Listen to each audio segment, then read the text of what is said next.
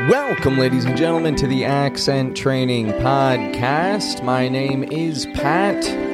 I'm your personal American accent coach. And, folks, today we've got another episode about accountability. I'm going to talk about me. Just about me and what I've been doing training for this marathon. Now, in our next episode, which is going to be published at the same time as this one, is going to be covering idioms for negotiation. So, if you just want to get straight to an actual lesson, then go ahead to episode number 185 and learn some idioms for negotiation. I'm not offended. I'm not offended. I'm doing this for me, not for you right now. So, if you want something for you, go ahead to the next episode. That one's for you. However, this audio recording is focusing on my goal of accomplishing a marathon. I am dedicated to running a full marathon on December 10th, which is in about 11 days. 11 days from right now, I'm going to be running. Oh boy, my feet are going to be sore. But 11 days from right now, I'll be about three hours into my marathon, and um, I'm excited about it. I'm looking forward to it. So, training's been going well overall. Last week, I got about four good runs in. I ran early in the morning. One time I went with my wife to the park at night. She walked around with the baby. And I've had a couple of nice long runs.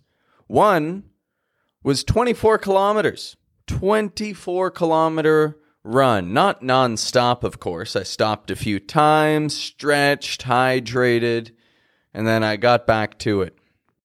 That was on Sunday, November 19th. Then the following Sunday, November 26th, I went out to the park with a goal of 30 kilometers in mind. I wanted to get to 30. However, I got to about 20. I made it about 20 kilometers in, and then I said, I can't do it today. I just didn't have it in me. I didn't have it in me to push through the pain. My feet were sore. And really, looking back, if I had just taken a seat, 10, 15 minutes, rubbed my poor feet, had a glass of water, did a little stretching, I probably could have pushed myself through those last 10 kilometers. However, there's good news.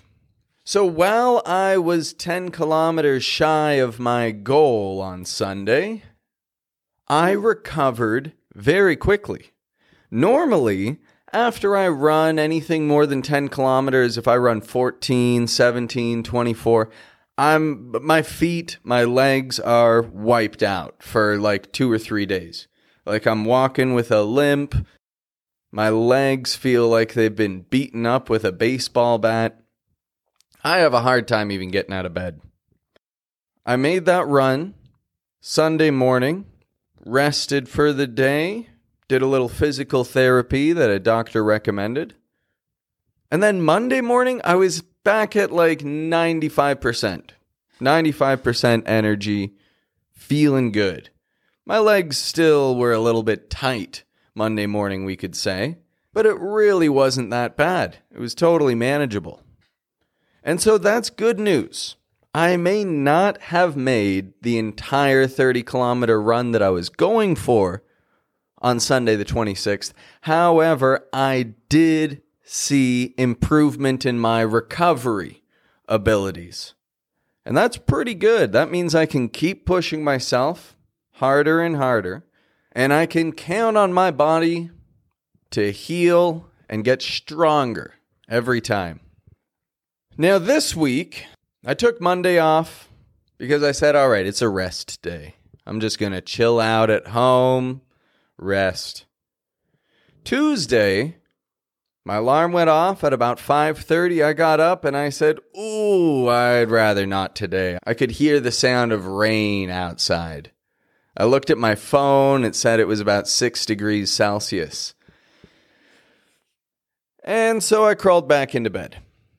I got under the covers, went back to sleep. I said, I'm not running today. I need one more day to rest. Wednesday morning, however, the 29th, I did get up. My alarm went off 5 a.m. I got up, did a little stretching, laced my shoes up, and headed out to the park. I invited Sasa, my lovely dog, to come along with me. Sometimes she does come for a run with me. When I'm doing a, just a short run, you know, five kilometers max, she doesn't mind. But she took one look outside and she said, No way. And that was the end of that discussion. However, I had no choice. Like I said, I've got 11 days to go.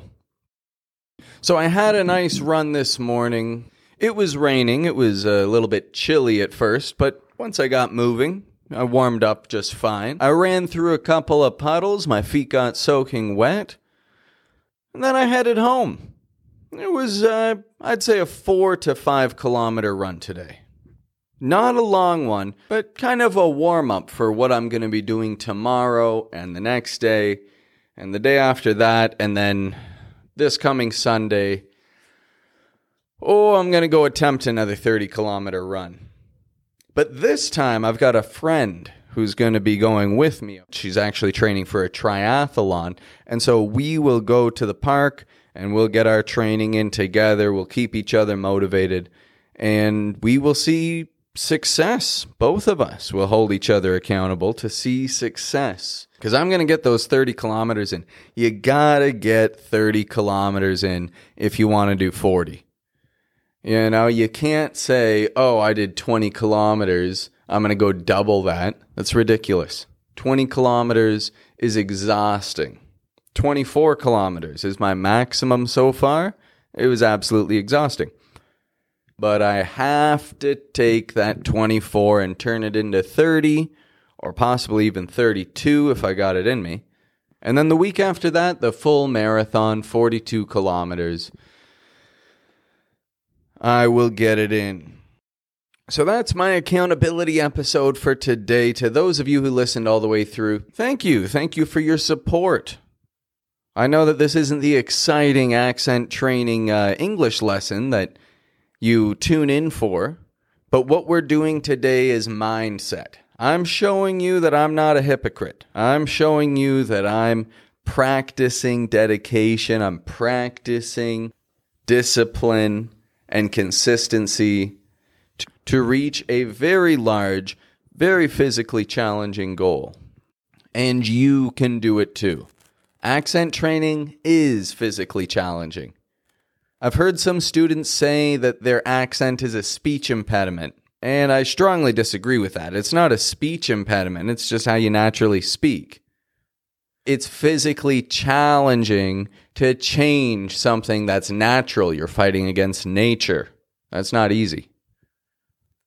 So I'm going to keep fighting against my nature of staying in bed all day, eating junk food. Oh, and the cigarettes are almost totally gone. I did sneak one in a couple days ago. But mostly I've been avoiding the things that, you know, trigger that craving. Because, of course, as I've said in the past, I can't be a marathon runner and a smoker. It's one or the other, and that's that's the big sacrifice for myself that I'm I'm leaving behind. That's the dead fruit that I'm shedding to be able to grow into something bigger, something better. So, I'll continue with my dedication. You continue with yours. Thank you for taking the time to listen and hold me accountable today. And I will have more good news for you next week in our next accountability session.